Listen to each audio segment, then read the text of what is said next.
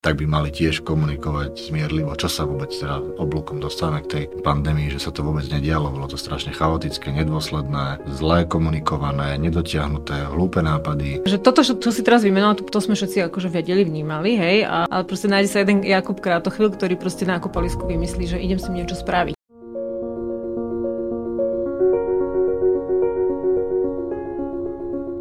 Dobrý deň. Vítajte v relácii Dá sa to. Moje meno je Gabika Zubriková a predstavujem vám v nej hostí, ktorí svojou prácou dokazujú, že sa veci dajú. Dnes tu mám Jakuba Kratochvíľa. Jakub, vítaj. Ahoj. A budeme hovoriť o Jakubovom počine, keď v čase, keď sme sa tu tak všetci ako spoločnosť tak troška dohadovali, dopytovali, alebo niektorí teda aj hádali o tom, že či očkovanie je dobré, alebo zlé, alebo aké vlastne je. Jakub neváhal a proste niečo spravil. Niečo, niečo reálne, čo naozaj priniesol zmenu, spravil a o tom nám dnes prišiel rozprávať. Dá sa to. Jakub, vítaj. Ďakujem za pozvanie. Jakub, ja o tebe viem, že ty si autor, umelec, ale teda viem o tebe veľmi málo, tak ja by som ťa chcela poprosiť, aby si sa predstavil aj mne, aj našim divákom, že, že kto si, kto je vlastne Jakub Kratochvíľ? Jakub Kratochvíľ je teraz taký rodinný človek, lebo žijem s dvoma malými deťmi a, a s partnerkou a je nám dobré, tak to je Jakub, ktorý je teraz. A čo som, tak stále si píšem, že dokumentarista, lebo tak tým som sa dlho, dlho živil a ešte sa vlastne živím, že točím veľa pre neziskovky. Veľa som pre neziskovky točil, teraz točím menej, ale zase som spravil nejaký krátky film pre návrat o, o adopciách. To je taká posledná moja práca. A okrem toho teda občas niečo spravím pre knihkupectvo Artforum, kde som vlastne dvadsať rokov sa tak motkal najprv ako knihkupec a potom ako taký týpek, ktorý tam niečo občas pomôže. Ty si bola jedným z organizátorov Záslušné Slovensko. Ja som tu mala takto pred rokom práve rozhovor aj s Katkou Naď Pázmány. Aj teraz vlastne je výročie týchto protestov, alebo teda ich začatia. Že ako k tomu prišlo, že tam si sa nejak vyskytol? No to práve začalo Katkou Naď Pázmáňovou, ktorá, ktorá oslovila moju vtedajšiu priateľku Táňu a tak sme im pomohli. Teraz sme sa prihlásili, že sme ochotní pomôcť a potom nejak sa to presťahovala celá tá organizácia k nám domov a tam sa to vlastne potom dialo najbližšie mesiace. Čiže sme boli úplne v tom centre, mali sme to proste doma v kuchyni, v obývačke, v spálni, tam sa to dialo. A ešte teda poviem, keď už, keď už hovoríme o tom, tak teraz je to nešťastné výročie tých dvoch vražd, štyri roky. A my ako iniciatíva sme si povedali, že po voľbách a teda po tom druhom výročí vraždy, že budeme sledovať, čo sa bude diať vo vyšetrovaní tej vraždy a že si budeme to výročie pripomínať, kým budeme žiť vlastne, vždy niekto z nás, tak tí, čo sme tam zostali, tak si to teraz pripomenieme, ale individuálne, pretože rešpektujeme. To ani nie, že rešpektujeme, proste vnímame situáciu s covidom, vnímame, že to je, že to je vážna situácia, takže individuálne si to pripomenieme vo viacerých mestách. Ja som to spomenula aj preto, že už aj to, že vtedy si sa do toho zapojil, hovorí o tom, že si aktívny človek. Že mňa to teraz zaujíma, že prečo si aktívny, alebo možno inak sa na to spýtam, že ty si Jána Kuciaka poznal? Alebo prečo si sa vtedy do toho zapojil? Mm, nie, nepoznal som ho. No, tak to, no, to bolo na začiatku taká nejaká akože pomoc s kamošom, že tak každý mal nejaký pocit, že niečo treba robiť a spontánne to začalo vo viacerých mestách. To nebolo, že to bolo u nás v Bratislave. Ale tak prvý, kto spravil ten event na Facebooku, bola Katka s jej manželom, s Peťom. No a my sme sa tam tak ako by zrazu ocitli blízko. A to, že či som aktívny človek, no neviem, tak akoby niekde to tam mám, že, že také nejaké pnutie, že keď sa niečo deje, tak treba niečo spraviť. A A je to dlhodobo. Keď sa na to spätne pozerám, tak to začalo už niekedy na základnej škole, čiže to muselo byť niekde ešte z detstva a jediné, čo mi napadá, je nejaká výchova, ktorá nebola výchova k aktívnemu občianstvu, ale bola to taká nejaká výchova k láskavosti, teda od, od oboch rodičov. A teda môj tatko je, ako, neviem, to je také zvláštne, že on nás vlastne viedol k tomu, aby sme sa, ako, nemal na nás nejaké veľké nároky, ale aby sme sa správali slušne, aby sme boli nejakí láskaví. Mamka tá mala väčšie nároky, čo je tiež dobré, že sa tak veľmi, veľmi doplňali v tom, že, že aký, mám ešte sestru, aký máme byť a obaja v tomto, aj so sestrou sme veľmi podobní v týchto vlastnostiach, že keď sa niečo deje, tak sa nejak ozvať. Mhm. No dobré, a poďme teda k tejto poslednej veci, čo sa ti teda takto aktivisticky podarilo, tak ako k tomu prišlo? Ako, ako skrzla vôbec tá myšlienka?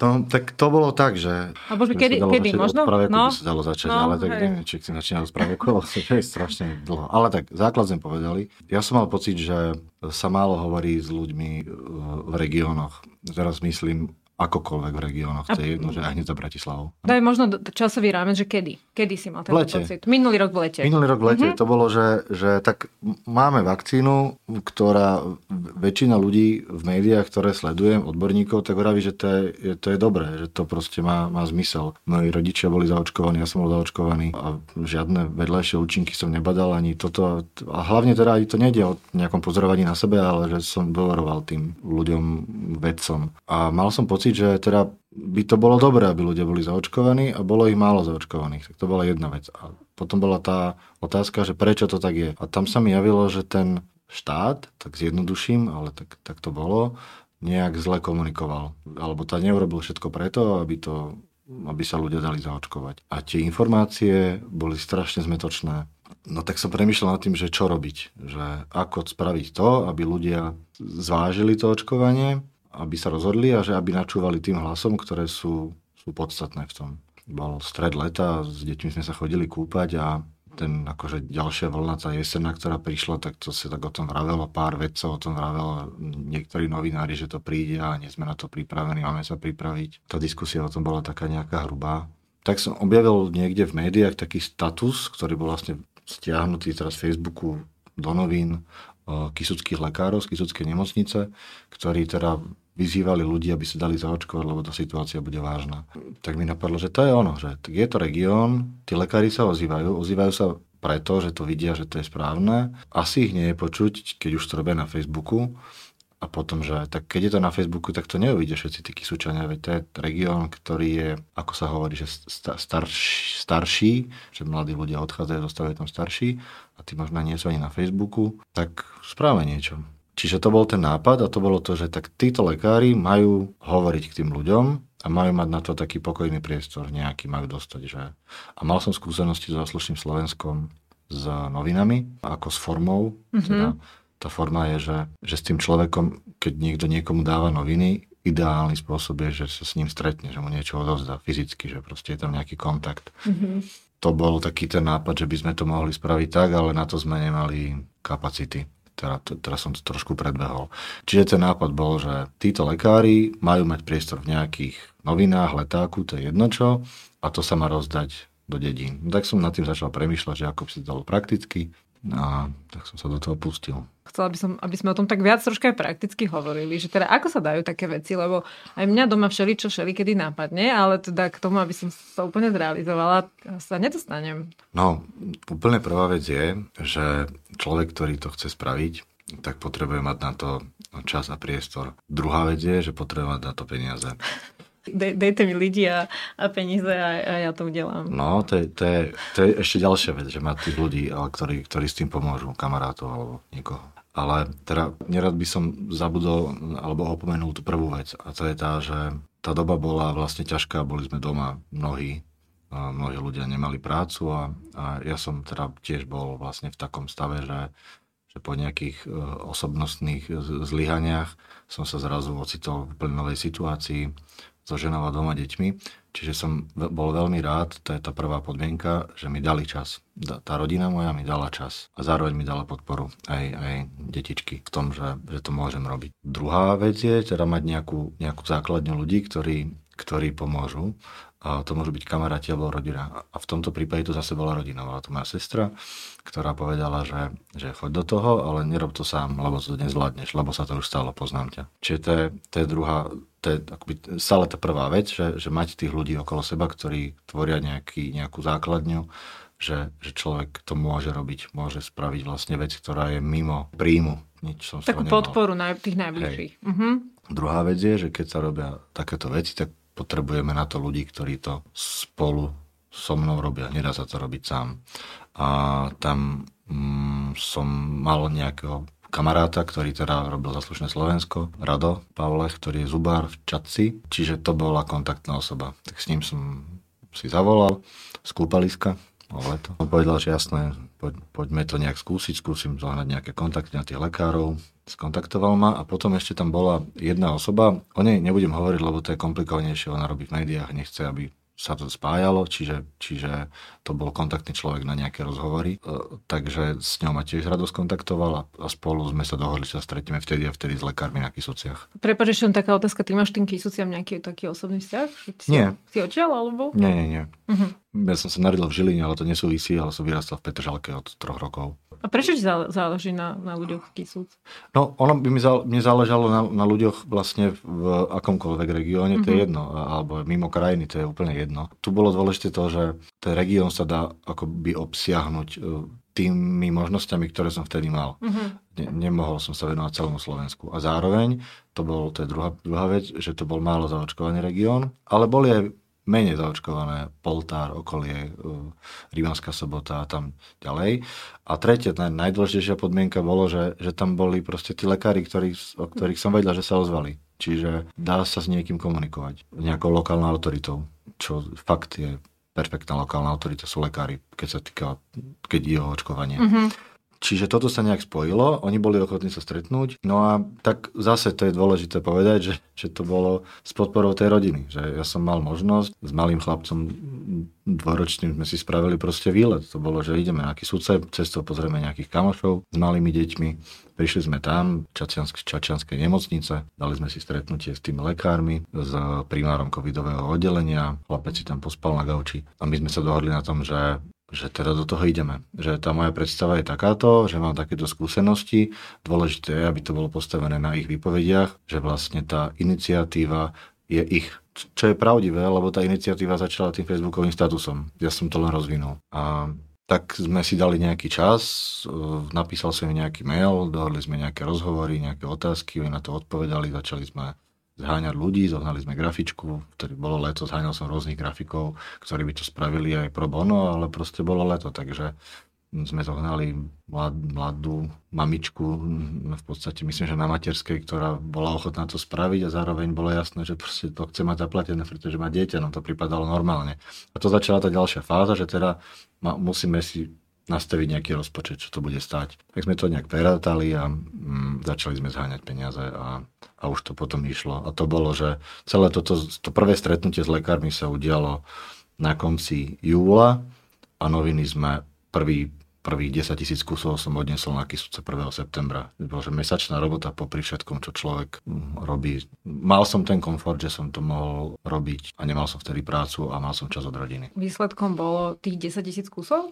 Výsledkom bolo tridsaťtisíc kusov a novín, ale tak, bolo to tak naplánované, že ten rozpočet na základný a základnú tlač sme mali na dvadsaťtisíc kusov uh-huh. a potom tá bola druhá dôležitá fáza a to bolo, že ako sa to bude distribuovať. Uh-huh. Teda ešte, aby som povedal, že tie noviny, tak to bolo, že ten základný koncept bol, že kysuckí lekári píšu Kysučanom. Mm-hmm. Editoriál tých novín vyplýval z toho, čo tí lekári povedali v tých rozhovoroch, prechádzali sme to spolu s nimi. Potom tam boli nejaké, áno? A, a, aký to mal rozsah? Ako si to viem predstaviť, tie noviny, ko, oni boli nejaké, koľko to asi malo strán? Teraz som zabudol, dvanásť strán to mm-hmm. malo. Také dosť, dosť obsiahle. No, mm-hmm. bolo tam vlastne rozhovor s zástupcom riaditeľa, bol tam rozhovor s anesteziologičkou, ktorá má na starosti očkovacie centrum, bol tam rozhovor s primárom Marišom, ktorý má Algana Galganková, ktorý manželia, doktor Lariš, ktorý bol vedúcim toho covidového oddelenia. Ale všetci tam z toho regiónu. Všetci tam. Uh-huh. A potom sme ešte zháňali detského lekára, to sme zohnali z Bratislavy Marťu, Marťu Špánikovú. To zase bolo výsledok spolupráce. Moja sestra má tiež malé dieťa a pre ňu bolo dôležité hovoriť o tom, že ako sa dá ochrániť tie deti pred covidom, keď ešte nebolo jasné, vtedy ešte nebola schválená vakcína pre deti. Uh-huh. Čiže detského lekára. Plus sme tam dali informácie z ministerstva zdravotníctva. Také praktické a, asi, hej, že kde a ako a čo. Uh-huh. A potom ešte také mäkké informácie, že zohnali sme ľudí, ktorí prekonali COVID, boli z Kysuc, z rôznych častí a s nimi sme spravili rozhovory, aké to bolo. Uh-huh. Čiže také nejaké, že títo Kysučania majú s tým takúto skúsenosť. Čiže celé to bolo vlastne kysucké. Všetko tam bolo kysucké, okrem mňa, ktorý som bol zvonku. A to je detské lekárky. Uh-huh, uh-huh. Ale ja tam nemám, ja som bol akože manažer toho, alebo čo. Editor možno. Editor, no, uh-huh. hej, hej.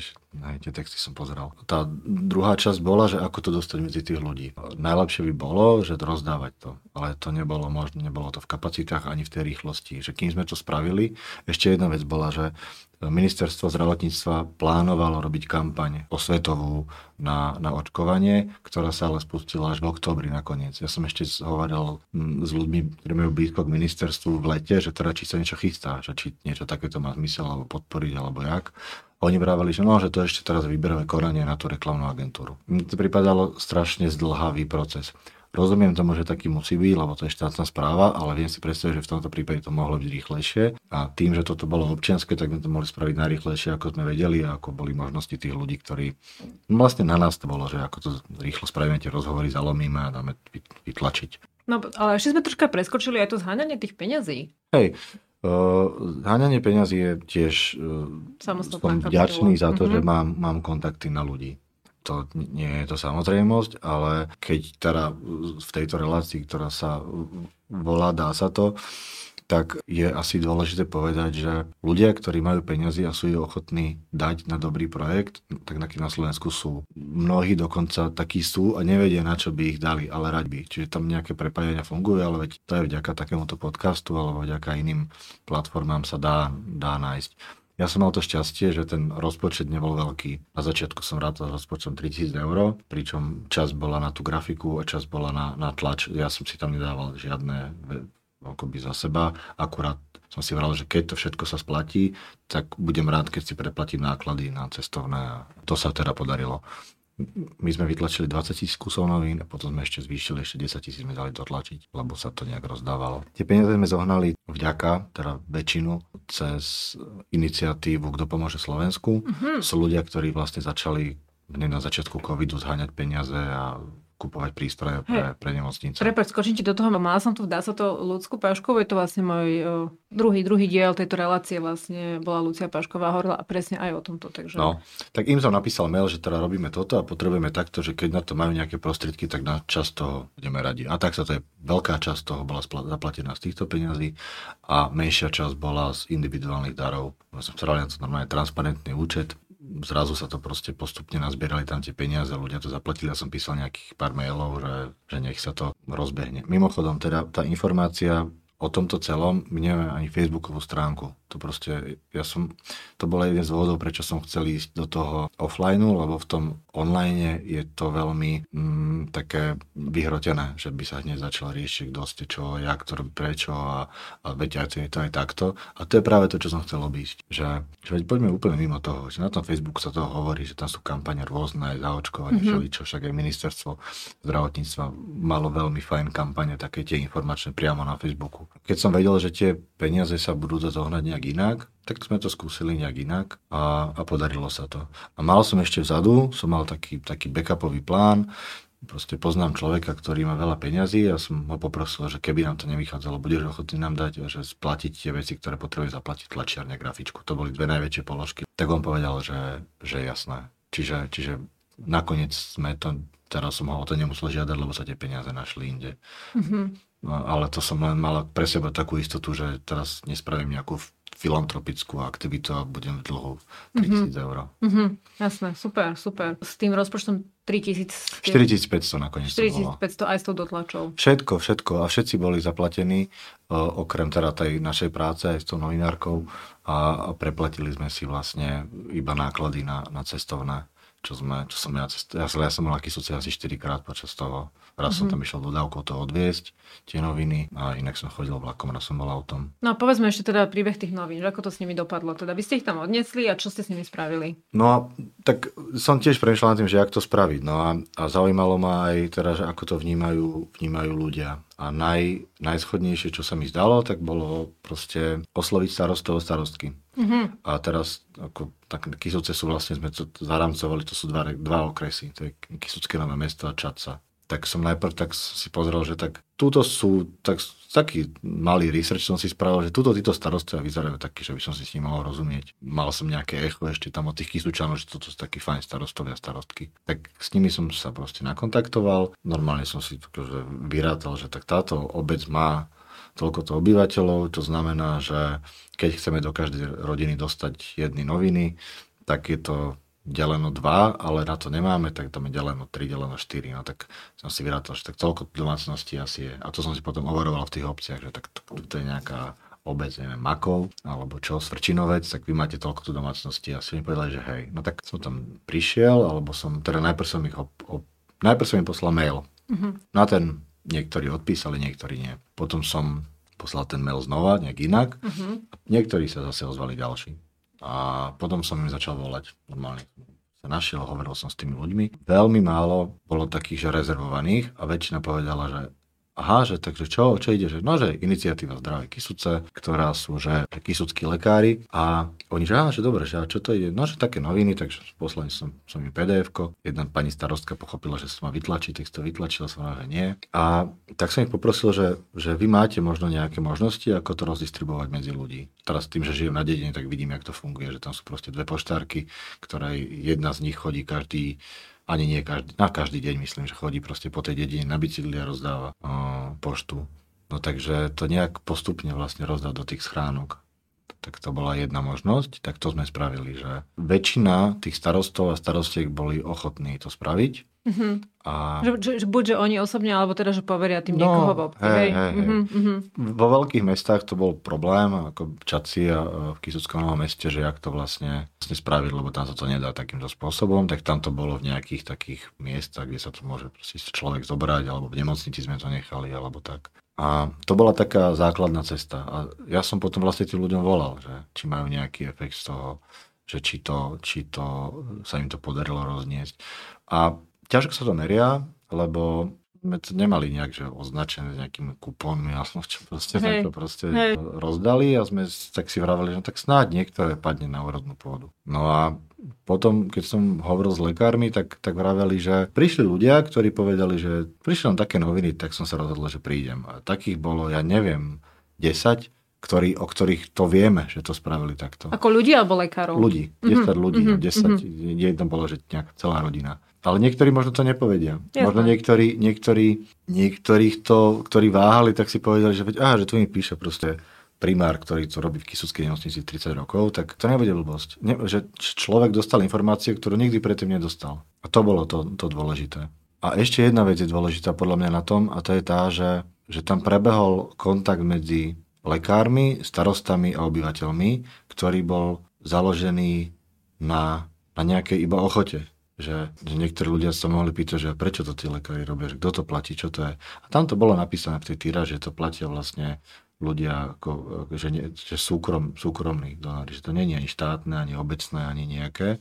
A že je to iniciatíva lekárov a že záštitu nad tým majú títo lekári, a tam boli napísané mená, ktorí, to sa dá nájsť na stránke, že to sú kysuckí lekári, priamo od vás, že to nie je niekto, že ani nie z Bratislavy, alebo nie vôbec, to, to vôbec nie, že... Z Pfizeru niekto, nie, hej? Nie, nie, nie, že to je proste, ani, mm-hmm. že ani, ani, ani zo Žiliny lekári, to nie je ani kraj, to nemá na starosti, to nemá ani obec, ani okres, nikto, že to má na starosti, to majú títo lekári, to robili a robia to pre vás. Zase sa vraciam k tomu, že to bol ich facebookový status, ktorý to celé akoby uh, spustil vo mne.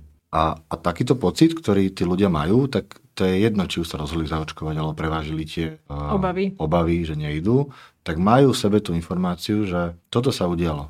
To je dobré, to je dobré, že sa to stalo. Mm-hmm. Že tí lekári tu proste sú a spravili niečo naviac. Tí starostové majú túto informáciu. A tí obyvateľe majú informáciu o tých svojich starostov a starostkách, že veď oni... S nami komunikovali. Oni spravili to pre nás. Chceli nám to, to povedať. No, hej. No, uh-huh. no. Chceli to, tú informáciu, aby sme ju mali. Uh-huh. A ešte jedna vec je, a to som tiež ešte nepovedal, že to bol najdôležitejší kanál, ako sme tam dostali, ale boli ešte ďalšie dva, a to bolo, že na každú školu na Kysuciach, to sme spravili doma, tie s detičkami sme lepili obálky, na každú školu a škôlku na Kysuciach, keď si človek zoberie, tak to nie je veľa. To sa dá proste zrátať, to bolo nejakých štyridsať päťdesiat základné mm-hmm. školy, materské školy a stredné školy. Aha. Tak na každú školu, tak som si tak pozeral, tak priemerne škola má dvadsať tridsať učiteľov, mm-hmm. dvadsať tridsať novín sme šupli do obálky, mm-hmm. sprievodnili, že... Pre učiteľov. Pre učiteľov, mm-hmm. dva, dva, dve otázky, dve odpovede od detskej lekárky, priamo do toho listu. Zvážte to, ak máte záujem o viac, dajte nám vedieť, pošleme vám. Neviem, jak to dopadlo, lebo sa nikto neozval, ale normálne to išlo proste. mm-hmm. na školu. A zase, aby to bolo lacnejšie a rýchlejšie, tak som poprosil Rada. V Čadci som tam odnesol tie obálky, že oni to pošlú. A strašne ochotne to poslala jeho mama, právnička, ktorá to proste aj zaplatila, to poštovné. To sú také veci, že čakám, že čo, a ona mi potom napíše, že už to je poslané, že už to neriešme. A podobne sme to posielali na... Na každú faru išlo asi päť kusov s tým, že, že ich oslovujeme ako autoritu, ktorých ľudí počúvajú, že máme aj viac novín, keby chceli, ale minimálne, že keď poznajú nejakých ľudí, ktorí, by, ktorí váhajú z tých, čo chodia do kostola, starších ľudí, tak som si to predstavoval, možno tam chodia aj mladší, nechcem to nejak, nejak generalizovať, ale že tak povedzte im, že takéto tu je. A potom doktorka Galganková mi pravila, že u nich v obci ich farár pýtal, že to čo, že čítal som také noviny, že toto, ono, že hej, že takto sme tak spravili. A že čo s tým má robiť? A ono, že no, tak to nejak rozdávať, alebo o tom hovoriť. Mm-hmm. Čiže v tom priestore, nie je ten virtuálny priestor, ale ten fyzický priestor sme zaplnili informáciami o, o očkovaní. Mm-hmm. Ja som si sledoval štatistiky, že ako tam vstúpla za očkovanie. No a, a, to, a, a to ako, ako... Niečo z toho sa nie, dá vyčítať? Nie, to, asi sa to nedá, neviem. Mm-hmm. Ešte som chvíľu komunikoval aj s krajom, ktorý mal tie, tam aj také, že vakcizúska, to boli také, že, že mobilné očkovacie Aha, týmy, tý, tý mobilné. ktoré mm-hmm. chodili.